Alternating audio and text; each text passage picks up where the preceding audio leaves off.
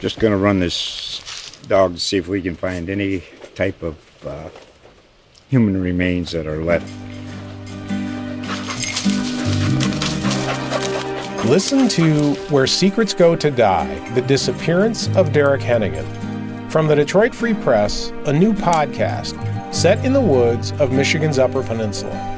Available on Apple, Spotify, Freep.com, or wherever you get your podcasts.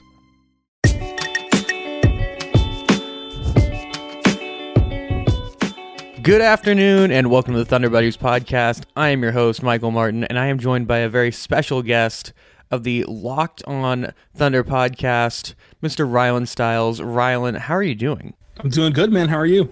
Doing all right. I mean, we're getting the last podcast of 2022. Um, last couple of games. I mean, the Thunder will have one more game after um, on Saturday against Philadelphia 76ers, but uh, just wrapping up the season. Do you have a favorite 2022 moment from the Oklahoma City Thunder? Uh, it might be recency bias, but I, I, really think that the game against Portland, where Dame got his record and then Shai hit the game winner, was probably the best game of 2022. I was going to go with a non game moment and just go with them getting the number two pick, but both extremely good moments. A little bit better than last night as the Thunder lose to the Charlotte Hornets on the road, 113 to 121. What were your biggest takeaways, um, biggest, you know, um, opinions based off that game? Yeah, obviously they really struggled to defend the paint, and, and I think that that is gonna be a problem from now on without Chet, without Poku, and I think that with Jay Will, I mean he didn't have his best game, and uh, minus ten in this one, had the ten rebounds, and just he did not do anything effective the way he did in the G League. Like he didn't create a lot of space. He got in the way more than he set hard screens. Defensively, he didn't wall up as well like he did in the G League. And I think that a lot of that is just due to it was his first career start. It was his first time in the NBA getting extended run and he just kind of kind of freaked out or kind of was trying to press and do too much. I think that as he progresses and gets more minutes, he'll kind of settle in. My biggest takeaway was that while you're watching this team get dominated in the paint and while you're watching this team struggle uh, to defend and the, and the Hornets miss two shots at the rim all night, uh, and, and, this is a game in which if you want to push for the play and you're going to need to win it, you're going to want it back now that you've lost it. Darius Bazley does not play a single minute, and, and I know that he's not great offensively, the Thunder did not execute offensively anyway without Bazley playing yesterday, and you probably could have used him more defensively uh, around the rim at least to kind of help you get on the right track. And, and if you only played for 10 minutes or whatever, it was probably going to be worth it. But instead, they go to Eugene Omoruyi for four minutes. They, they just don't play Bazley. And I think that that's a true indictment on Bazley's future at OKC because they're without Chet and without Poku and without Jerry, and they still can't find minutes for him or don't want to find minutes for him, rather. Uh, so that was a huge takeaway for me as well. But I just think that defending the paint will be a even bigger struggle uh, now moving forward for the Thunder than it already was.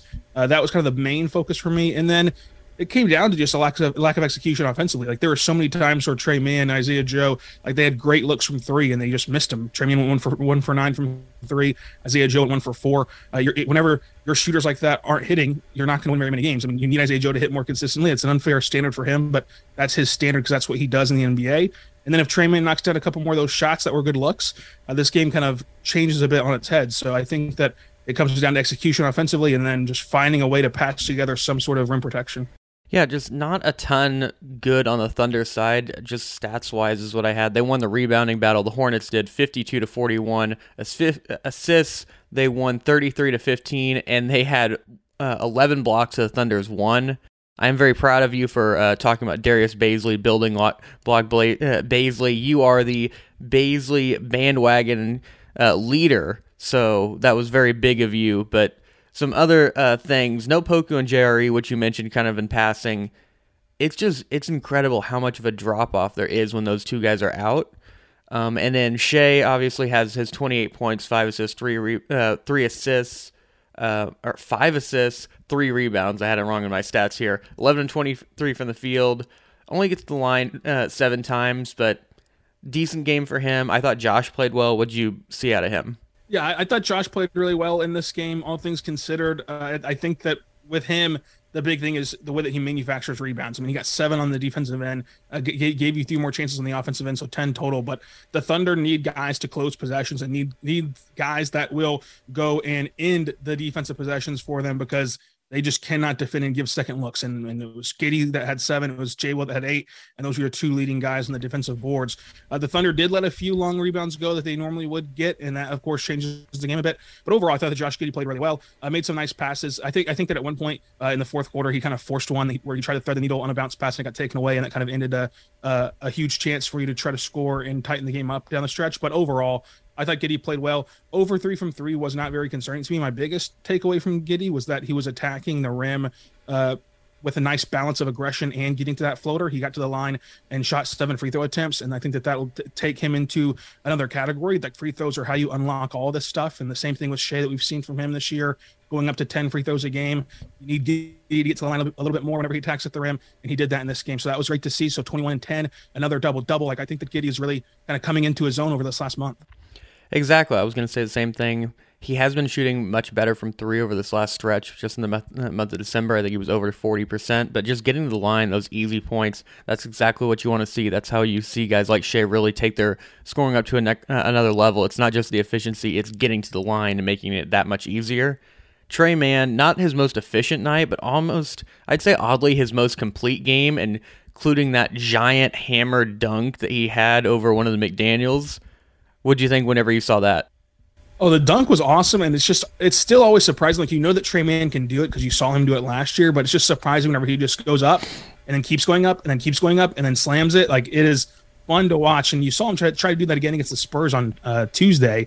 It didn't end with a dunk, but it ended with a cool would have been highlight. And then this time it ends with the actual highlight. I thought that Tre Mann was actually really good around the rim and really good inside the arc, but it was just he could not find his rhythm outside the arc. He got a lot of chances. What I did like from him though is that he kept shooting. Like a lot of the times, whenever you've been told by your coaches that you've lost confidence, like Cameron Woods said that uh, to me after the blue game on Tuesday. Marcus said that they need to find his rhythm and confidence back. Uh, and you then you start out one for six from three. It's easy to stop shooting, and it's easy just just to defer. But he kept shooting, uh, and he kept shooting quality shots. He was not just forcing the ball in there. And for Shai, Shai kept trusting him. He had there was a possession in the fourth quarter where the Thunder needed a three. If, if, if it was if it went down, the Thunder were in a much better shot to win this game. And SGA has a nice behind the back pass to Tre Mann, who's wide open, and Tre Mann launched it, and he missed it. But the trust from Shai to get the ball to Mann who he knows is struggling, and the trust in himself for Mann to shoot the ball from three whenever he knows he can shoot. It's just not happening for him this season. I thought it was a really good play in terms of process over results, which Marks always talks about. So for Mann overall, I agree. Like the the the box score for one for nine from three, like will taint this stuff whenever we look back at it.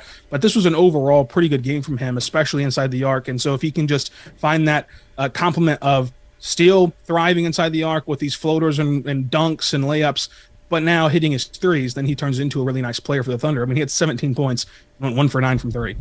Confidence, confidence, confidence. That's all it is for Tre almost every time.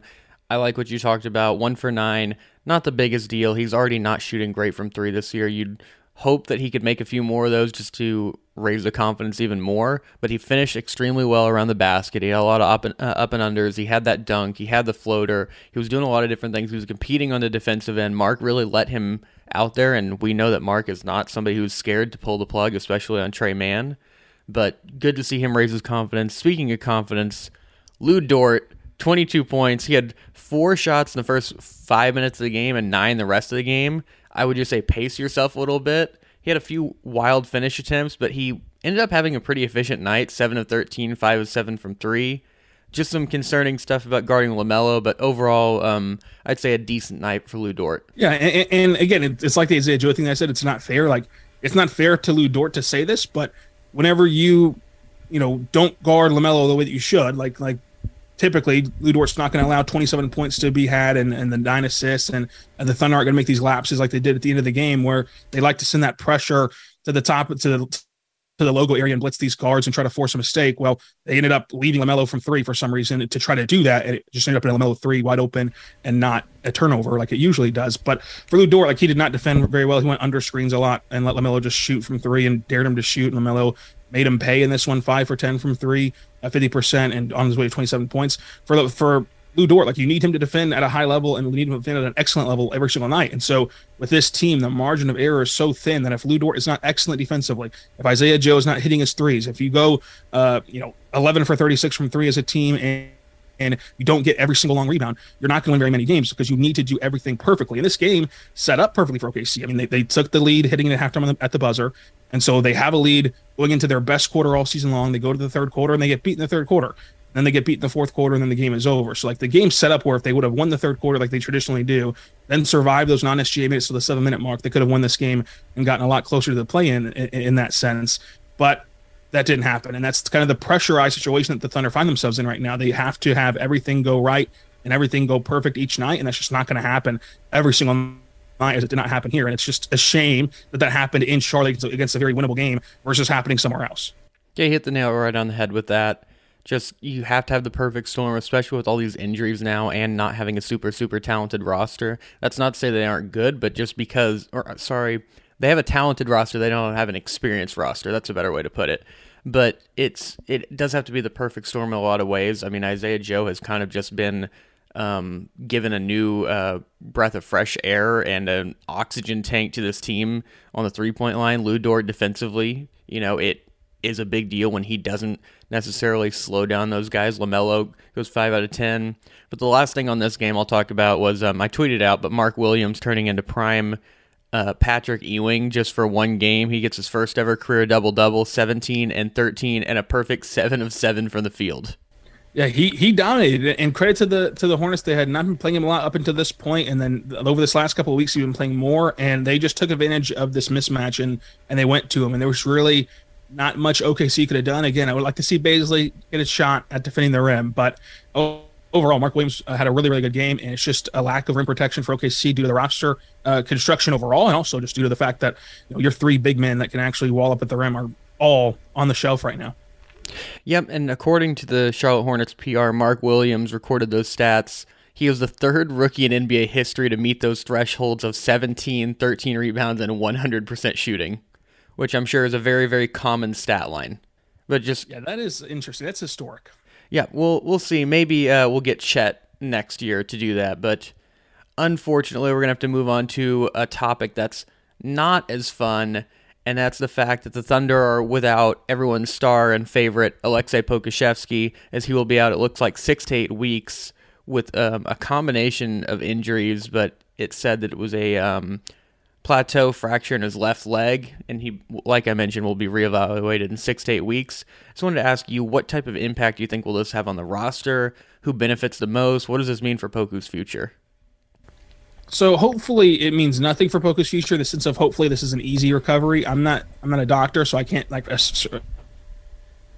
you know assertively say that, but it doesn't seem like there's any like huge structural damage. It just seems like it's going to be, ah, oh, dude, like you, you, were progressing so well. It sucks that you're going to be out, but you sit out eight weeks and you're going to be okay. It's going to kind of all bounce back at, to normal at the same time. So hopefully that is the case. So for Poku, it should be very limited. Uh, he's kind of shown you a big sample size of progression, especially going back to training camp, which we couldn't see uh, from Mark talking glowingly for the first time in Poku's career about Poku uh, during training camp. So I, I, hope that it'll mean nothing for Poku in the sense of he can just easily bounce back. Now for the roster, uh, it, I think it means the most for Jay Will.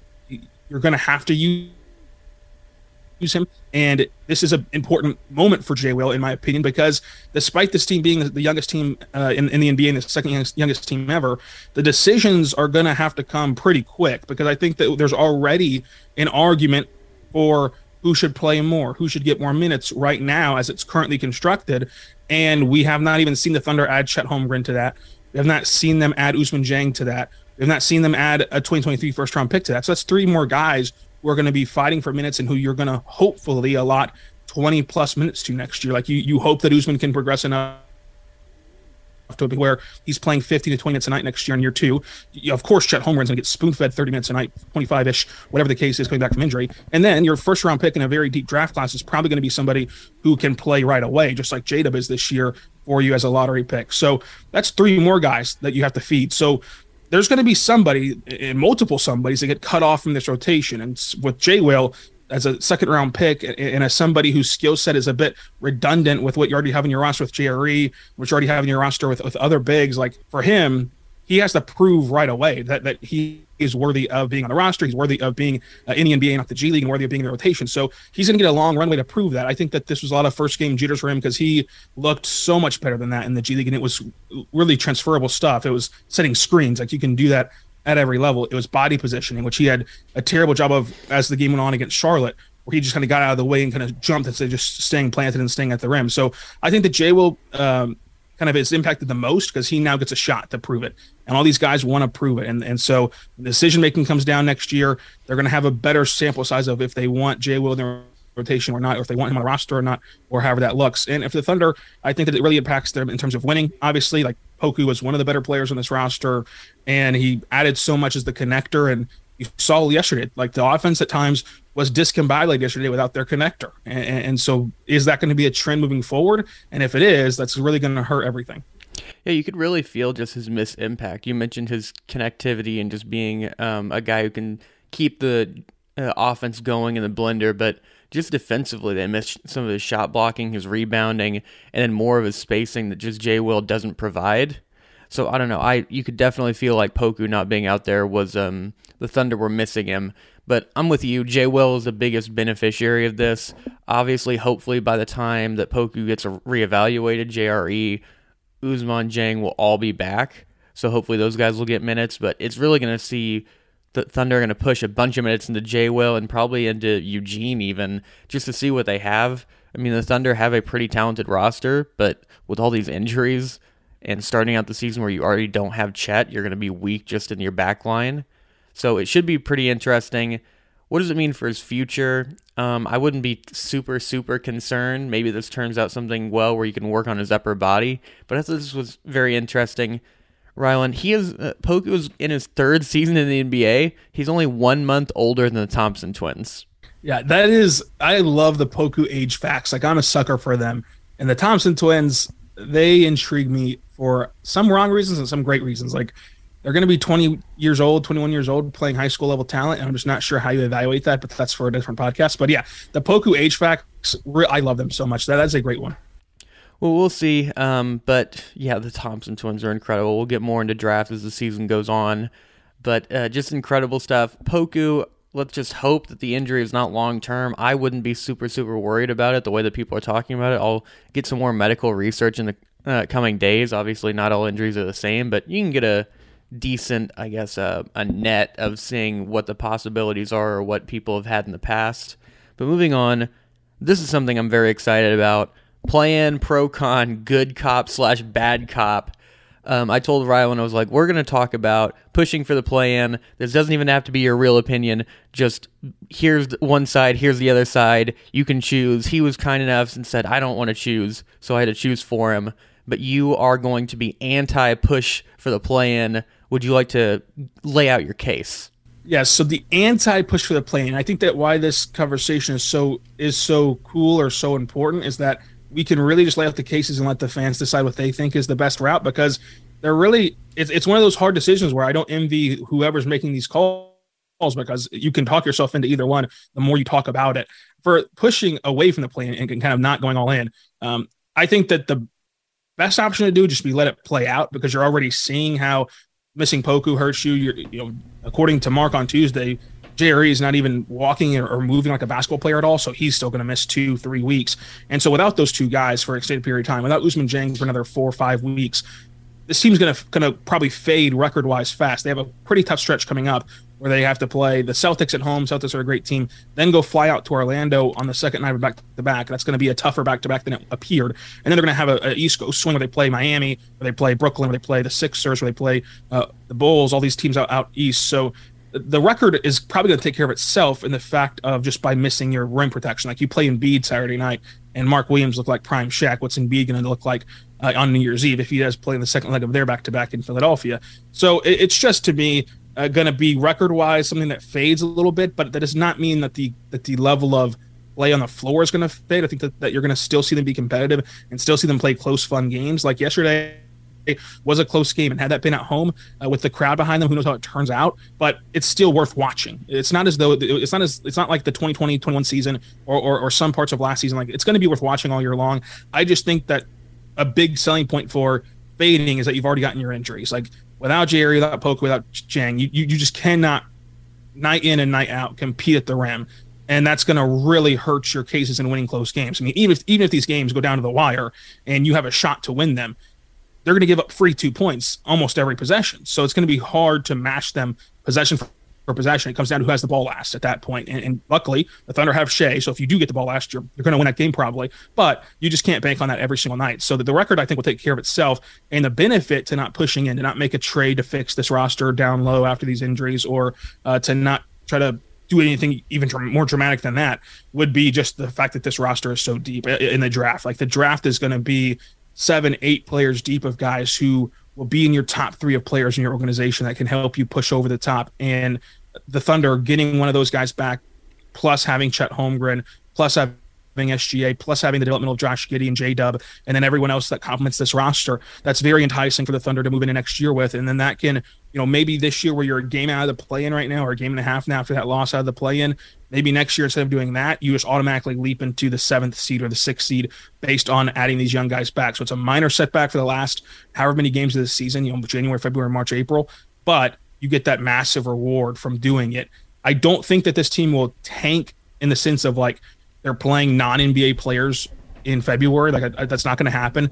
But I just think that there's now natural flaws in this roster that can allow them to lose games, not because they're not trying to win, but just because what we saw last night. They wanted to win that game. That was a massive game for them. They, they had all the positive momentum before the game. They're going to be on national television again. They're a game out of the play in. The Wolves look like they're falling apart. The Warriors don't have Steph Curry. You can really push in for the play in at this point. They had all that positive momentum and they still lost. Like they were trying to win that game. They tried everything they could to win that game. Mark tried zone, he tried man, he tried blitzing, he tried everything he could to win that game, and they just didn't against the bad Charlotte Hornets team. And so I don't think that don't confuse us with they're not going to try to win and they're going to play Georgios Karopoulos or whoever that guy's name was last year.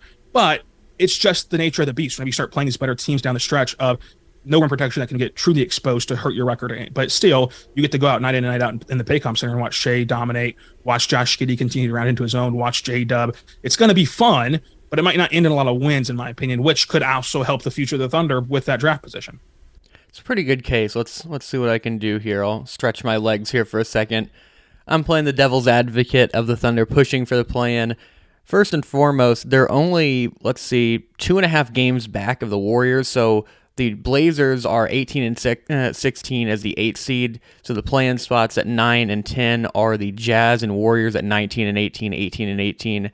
The Timberwolves are one game ahead of the uh, of the Thunder at 16 and 19 to the Thunder's 15 and 20. I think that these are some flawed teams, and you only need to pass two of them. Maybe you can pass the Jazz, maybe you can ta- uh, pass the Timberwolves, who are just looking as dysfunctional as possible. But you hit a good note about the bigs because it's not just about playing these bigs like a Joel Embiid, but when you're in a league like this where it's so many pick and rolls, and now these guys are going to get switched on to star playmakers and guards, makes it even more complicated.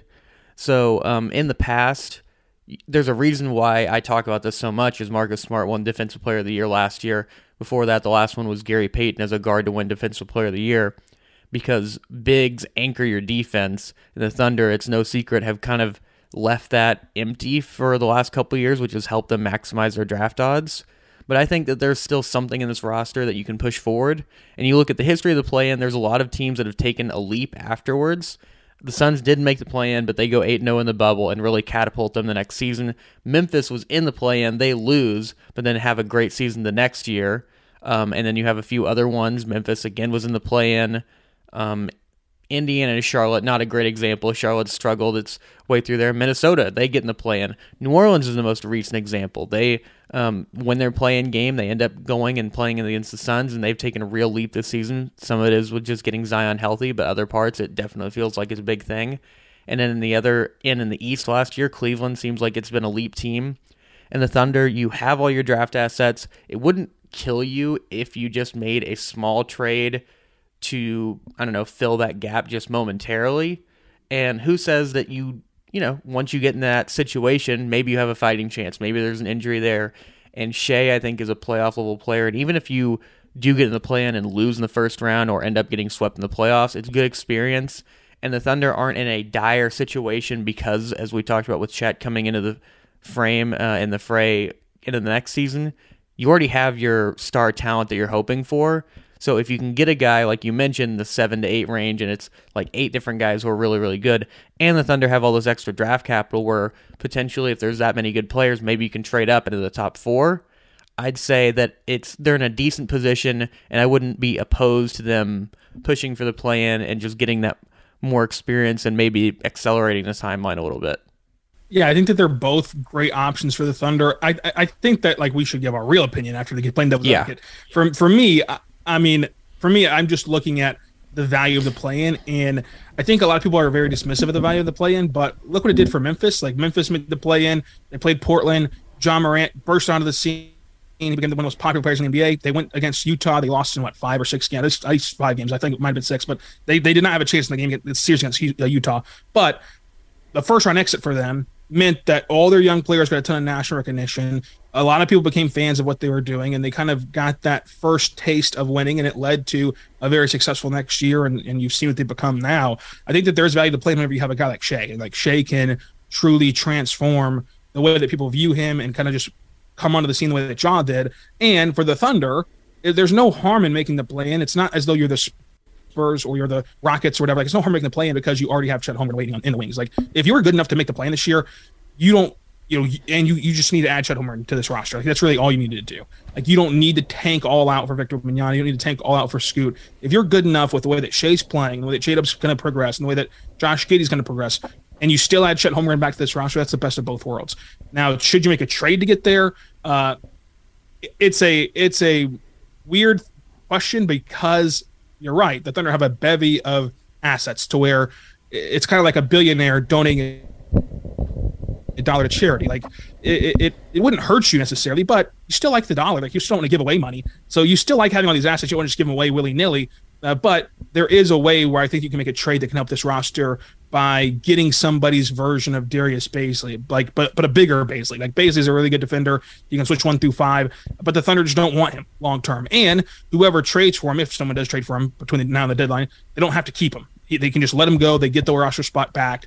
Um, and it does not matter. So if you can give us protected second round pick and get a big man to defend the rim, uh, sure, go ahead and, and do that that move for whatever reason that the other team wants to do it, whether it's salary cap dumping, whatever it is. Go ahead and make the move with a protected second round pick or a couple seconds or first, whatever it is, to get someone to bridge that gap between now and Chet Holmgren. You also have to keep them in mind the, the fit between whoever you bring in down low if you're going to be on the roster long term and Chet Holmgren, which is harder to do without seeing Chet Holmgren play in the NBA. But my my my thing for this season is just play as hard as you can, try to win as many games as you can, because you're still adding Chet Holmgren. This is this is all made difference by having Chet Holmgren already. If you didn't have Chet Holmgren, I'd be all in on, on trying to lose games, but you already have Chet Holmgren. So try to win games. I, I think that there is value in the play in more so than people like to admit, but where I fall is just let it ride right now. And you might finish, you know, with a seventh worst record in the NBA. You might finish in the play in. But if you finish in the play in, it'll be very fun to watch this team play. And it'll be very fun to laugh at all the national media black eye stuff, which I just really find enjoy in, enjoyability in. But I, I really lean closer to the play stuff. Like I don't lean closer to tanking this year because of Chet. So I, I lean closer to either riding it out or making some minor move to bridge the gap down low defensively until you can get Chet back, until you can get Poku back. Just a, just a minor move, not a huge blockbuster trade, but a minor move at the deadline to help this roster round out. So one of those two options is kind of where I'm at for this team. Where are you at? Well, you talking about the bevy of draft picks, all I could think of was Sam Presti looking like Mr. Krabs hoarding money and hoarding picks. But I don't know, you can boo me if you want. I'm going straight down the middle like you. I see the beneficial uh, aspects of the plan.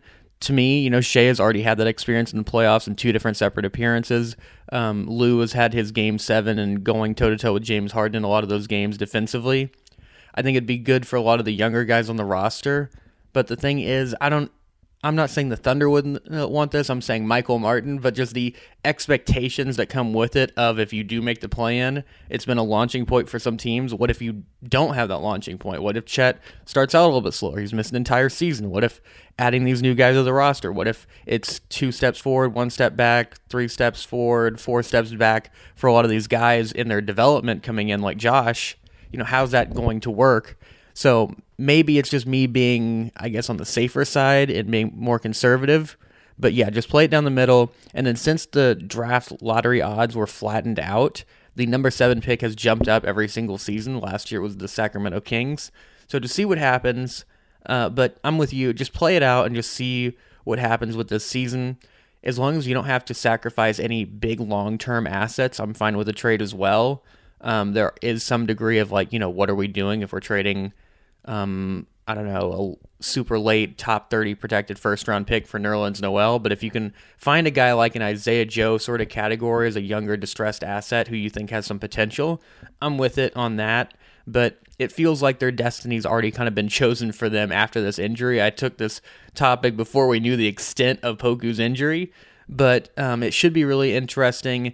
And this schedule, as you mentioned, in these um, upcoming games where it's Philadelphia, Boston, and a bunch of other playoff teams, I think it's going to get sorted out extremely quickly, and we're going to know in the next couple of weeks where this team stands on the possibilities of moving towards a plan or staying in the lottery.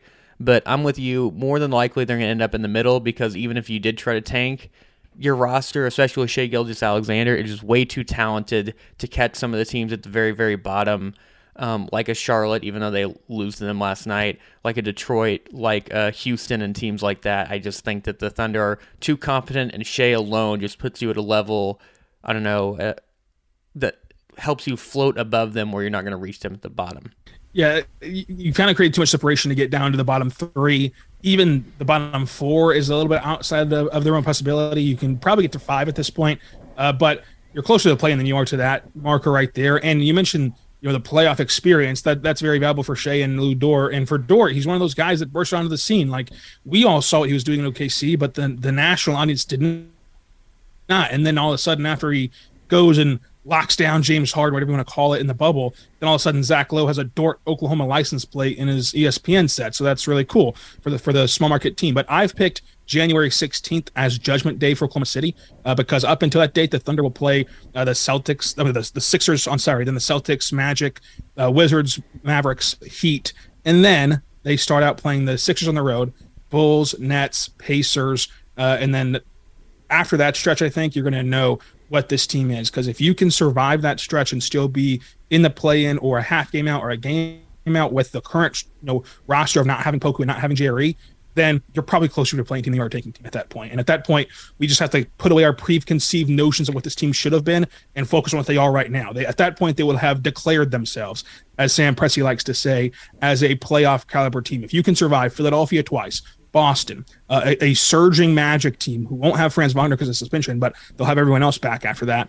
Uh, and then the Mavericks who have Luka that can just take over a game. The Heat are a tough game on national television. Sixers again, we, we said to them twice. The Nets who are playing a lot better. Uh, if you can survive them, plus a play in caliber East team in the, Pacers and then whatever the Bulls are, if you can survive that stretch, which is mostly on the road, uh, then with a back to back split uh, thrown in there as well, then you've done it without Poku and JRE, and you've and you've made yourself into this playoff caliber of team or play in caliber of team, which is very fun without Chet Holmgren, who you're going to add back next year, and without Poku and JRE, two of your better rotational pieces that you're going to get back eventually. Yeah, I'm with you on that. And just, you never know, knock on wood with a lot of this stuff, but we've had a pretty healthy Shai season. We've had a pretty healthy Josh season all that can change is here and there because the law of averages says those guys aren't going to be just healthy for the entire season. You're going to have something that comes up. I mean, Shai already, he had that tough fall where he did sit out for his lower back injury. We've seen it just being close to the court of just the back pad that he wears and even him wincing whenever he's sitting down and getting back up in the presser. Uh, before and after games, just a lot of discomfort on his lower back. So you never know with that. So I would say the same to you. Just let's play it out and enjoy it for what it is. If I'm a Thunder fan, you can loot, uh, root for losses or root for wins, but you're not wrong in either sense of uh, the argument. But just enjoy the development of these guys. This is not a win uh, at all costs or boom or bust type of roster or type of situation or season for this team, but it should be enjoyable just to see who can catapult based off these extra minutes, extra development, if they are able to push in for the plan. And maybe if they're not and they have to shut down uh, guys later towards the end of the season, I'm not, like you mentioned, not in February, but it, maybe it's in late April. Maybe you get some extra minutes for a guy like Tre Mann or Aaron Wiggins to show out what they're doing. But there's there's a positive aspect no matter which way you look at it. Yeah, for sure. And in April, if you do have to have some nicks and bruises and Tre Mann plays more, it can it can really show you again that this is still going to be a different season because it's Tre Mann playing a first round pick and it's not, you know, Lindy Waters playing 40 minutes a night.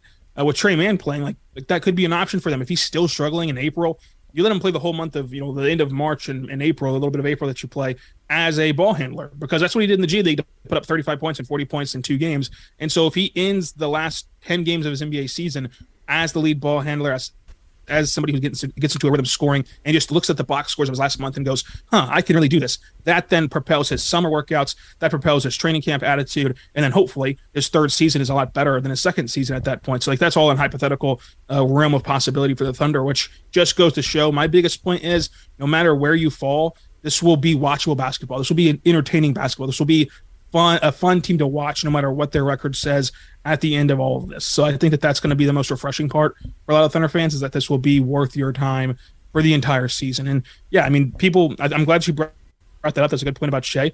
I, I, know he's not injured in the sense of like he's not on the injury report and he's not sitting out games, but he is going through it. Like he, he with his usage rate, like and, and, his hard fall in New Orleans, like since that time, he's been really struggling uh, as as kind of wincing through pain and, and playing through pain. You saw last night he had that tip in layup where he instantly grabbed his back, and that could be nothing, but it just shows that you know he is somebody that can tolerate pain. He's somebody that can play through pain and still put up these these great numbers and great production. So I think that that's a great thing for Shai to be continuing to battle through all of this. But come April, there's only five games left, and if you've been mathematically eliminated, and there's no need for him to continue to fight through pain for five games that don't matter at that point. There, if you're eliminated. Uh, but if you get to April and you're a game out of the play-in with five games left, yeah, keep fighting through it. Let's see what you can do for the last five games, especially if you match up with those teams that, that you need to overtake. So, yeah, I think that that's a great point though to point out to fans that like I know he's not missing the games, and so it's really fun.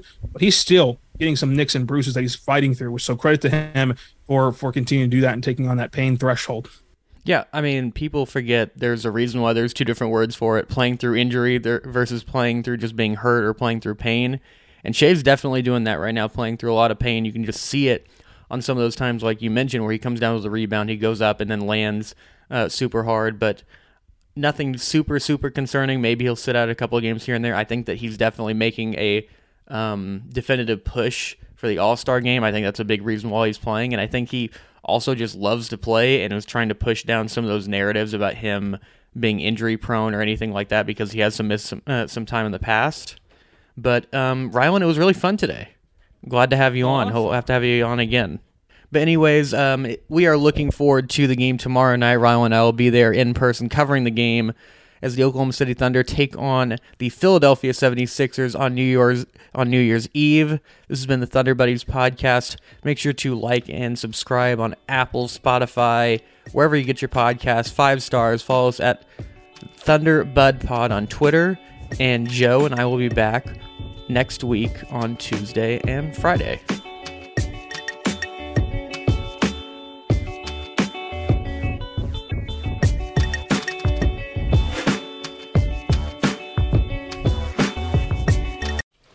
Just going to run this dog to see if we can find any type of uh, human remains that are left. Listen to Where Secrets Go to Die The Disappearance of Derek Hennigan. From the Detroit Free Press, a new podcast set in the woods of Michigan's Upper Peninsula. Available on Apple, Spotify, Freep.com, or wherever you get your podcasts.